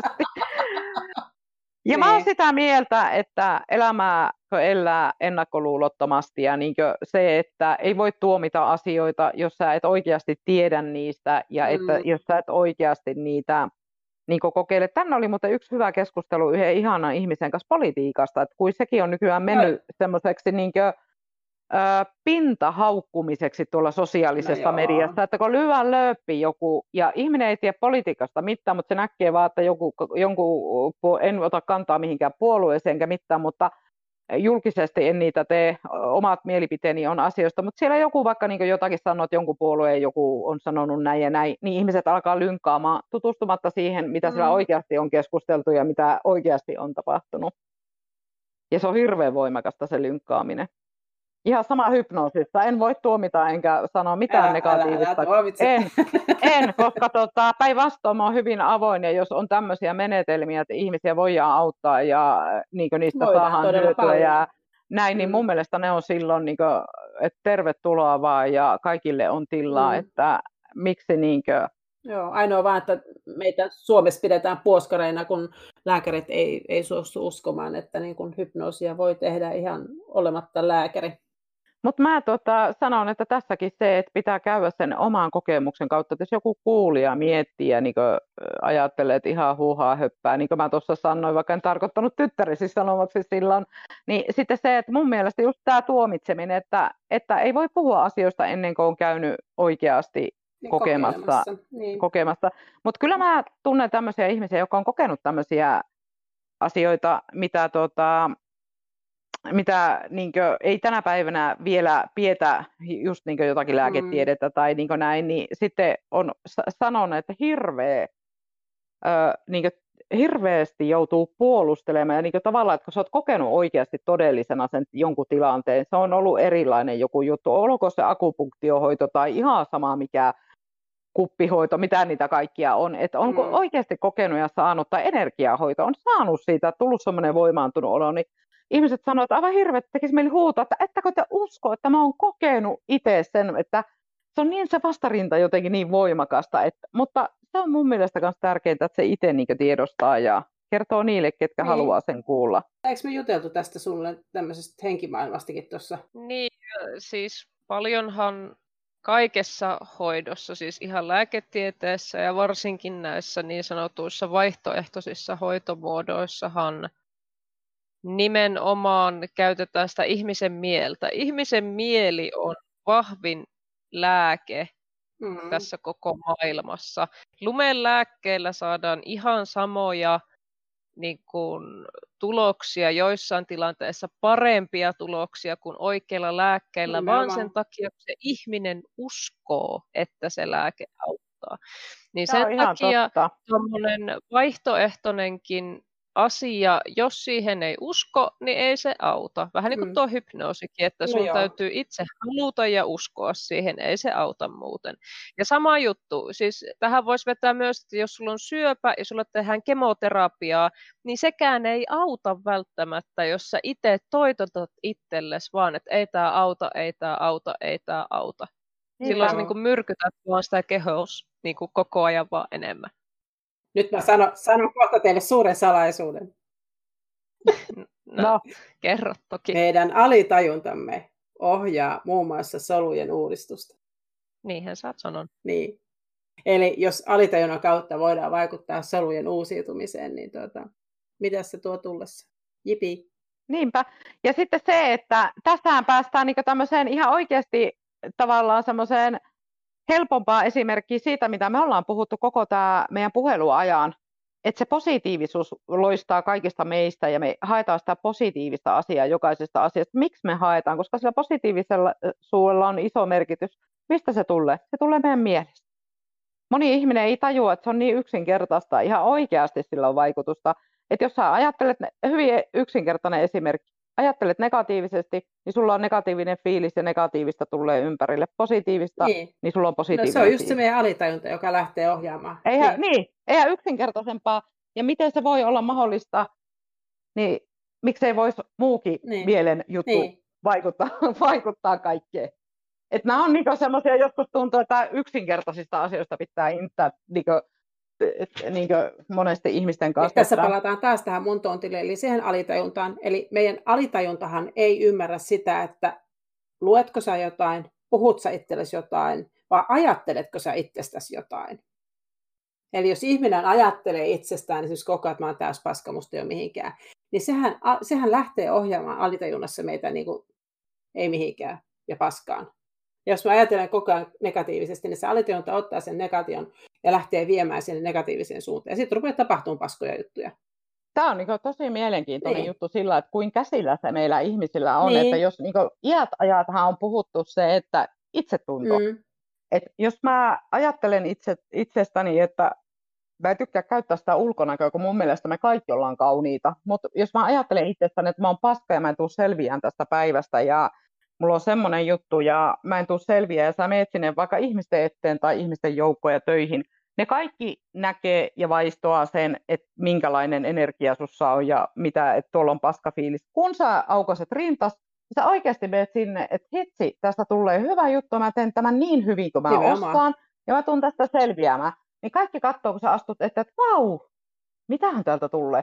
Niillä heti herää, niin että kyllähän niillä on vaikutus. Ja ihan varmasti se sun puhe tai oli se luento tai työtehtävä, niin se rullaa ihan eri lailla eteenpäin. Niin, niin keho, kehon asennollahan on myös merkitystä, että jos sä menet hartiat lyssys, niin se on eri asia, kun sä menet niin kun vedät rintakehän auki ja nostat Kyllä. vähän leukaa ylöspäin. Se vaikuttaa heti tiimitteen, se vaikuttaa heti siihen omaan olotilaan aivan No niinpä, se on ihan totta. Mm niin kuin, siis se on jännä, että tämäkin asia, mistä me nyt puhuttiin ja mitä mä sanoin, niin yksinkertaisena esimerkkinä, niin meidän mielihän on myös niin jännä, että mehän tietää nämä kaikki asiat, mutta me ei haluta jotenkin vaan niitä ottaa. Ja me, tiedätkö, ihan sama, että, että tuota, me tiedetään, että meidän pitää syödä terveellisesti, mutta me ei vaan jotenkin lähdetä mm. tekemään mm. niitä asioita. Eli just siellä mieli alitajunta, joku meillä estää sitä niin toimimasta niin, niin kuin me tiedetään. Mehän monesti monesta asiasta sanotaan, että kyllä me tietää, miten se menisi, mutta mm. sitten me toimitaan toisin. No yksi on tietysti sokeri. Me ollaan joskuskin jaksossa, että puhuttiin siitä, että sokerihan on yksi pahimpia huumeita.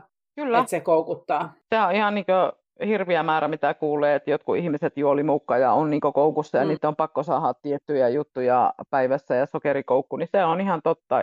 Meidän elimistössä aivan hirviä koukkuja myrkky. Joo, tähän kanssa lopetit karkin syöntiä, eikö niin? No siis en mä ole tietysti kokonaan lopettanut, mutta se on tässä elämässä aina se öö, tavallaan ne rajat ja just se että vähentäminen, se on aina vaikeaa, mutta onhan mulla ollut niitä aikoja, kun on päättänyt, mä oon kaksi kertaa tehnyt sen, että mä oon niin kokonaan jättänyt sokerin niin pois tai yrittänyt jättää se vähemmälle, mikä on sisältänyt sen, että ei suklaata eikä karkkia. Mm-hmm. Ensimmäiset kaksi viikkoa on ihan hirveätä, sun ei tekisi mitään muuta elämässä mm-hmm. mieli tehdä kuin syödä suklaata. Ja joka paikassa siis, näet harhoja niistä ky- Kyllä, kyllä. Se on ihan hirveän, että sen kahden viikon jälkeen tulee helpompaa ja sitten niinku ei edes tee mieli enää, koska sun keho on prosessoinut sen niin kuin se himo tai sen, niin, kuin, niin kyllä, kyllä, ne on niin kuin loppunut. Niin tuota, aina siihen sitten kumminkin jossain sortunut uudestaan ja sitten se oravan pyörä on alkanut uudestaan, mutta tuota, se on vähän tuo sokeri semmoinen salakavala kaveri. Joo, ja sitä ei passaa päästä enää niin voimakkaasti elämät. Niin kuin mulla itsellä siinä elämäntapamuutoksessa, niin kävi niin, että sitten kun mä aloin siinä onnistumaan ja jatkoi sitä ja tuli niitä onnistumisen kokemuksia, niin mulla ennen oli keksipaketti pöydällä ja mä otin kahvikupin, niin mä toppasin koko paketin, niin mulle nykyään riittää se yksi, kaksi, ja mä oikeasti nykyään nautin siitä mausta, ja mä maistankin se ihan eri lailla. Senhän söi vaan viisi ensimmäistä niin ihan siihen johonkin sokeriin tämmöiseen tarpeeseen, ja seuraavat viisi söi jo ihan muuten vaan ja niin. seuraavat viisi söi jo ihan pahaa oloa ja kaikkien muuhun, kun oli jo aloittanut syömään, niin eikö se ole sama syö kaikki. Että sehän on niin jännä, että se pitäisi vaan sitten rajata. Ja sama syömisen kanssa, niin täytyy aina muistaa se, että jos haluaa vähentää syömistä, niin ensimmäisen 20 minuutin jälkeen, kun ihminen on alkanut syömään, niin tulee kylläisyyden tunne. Ja Niinpä. jos syö mahdollisimman hitaasti sen 20 minuuttia, sille hyvin niin kuin hitaasti, hitaasti, hitaasti, niin mm. ei syö niin paljon, kun jos vetää sen 20 minuuttia, kun, niin kuin olisi puolikkaan hevosen petässy, niin se niin kuin, niin, siinä sit syö liikaa, mutta sillä tavalla syö vähemmän, kun tiedostaa sen, että se kylläisyyden tunne tulee, olipa mä syönyt minkä verran tahansa. Juuri näin. Joo. Tämä on aika mielenkiintoinen puhelu ollut, kun ajatellaan, että me lähdettiin su- sun paskasta fiiliksestä ja itsetunnosta liikenteeseen. Meillä on ollut tässä ja kissat ja koirat ja hypnoosit ja teidän väliset tuota, puhelut, että äiti nyt tietää, että nyt helikopteri panee vähän, vähän noita rupeleita pienemmäksi. Ja, siis ihan uskomaton, miten niin voi yhden puhelun aikana asiat virrata tai viedä toinen toistaan kohti, mutta aivan No niin, ja kaikkihan tässä kumminkin liittyy edelleen siihen pahaan oloon ja omaan Kyllä. tuntoon ja niin kuin siihen itse, niin itsetuntoon. Niin, itsetuntoon ja tällaisen, niin kaikki nämä nyt pyörii Kyllä. kuitenkin sen ympärille ja sitten niin kuin, yleensäkin tunnetilat ja tämmöiset tuntemukset. Tiedätkö, mikä mulla pistää nyt korvaa? No.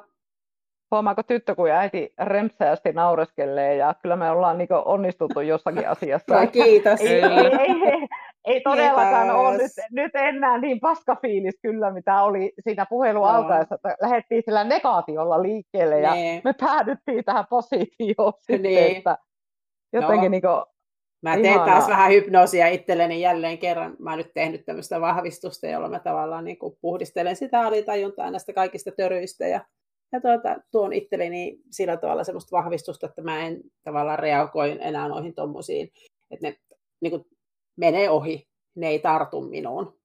Ja deletoit ne niin, viestit. Niin, ja ne, ne deletoidaan myös alitajunnasta pois, että ne ei ole siellä myöskään. Mä olen kyllä, tehnyt itselleni sellaisen vahvistuksen kyllä nyt, ja mä kuuntelen sitä nyt muutaman kerran, niin sit se ei tavallaan jää vaikuttamaan se mun, mun suuntaani millään tavalla. Et mä, Niinpä. Se on vähän kuin hanhen selkeä vettä kaatasta valuu pois. Niin, mutta mä mietin sitäkin tuossa, että se ehkä vaikuttaa suhun senkin takia, kun tämä on sun ensimmäinen tapaus. Et no sulle siis ei. Ole, niin, sulle ei ole ollut tämän kalibeerin tuollaista tapausta vielä. Et sen niin, takia... Ja voimakkuus.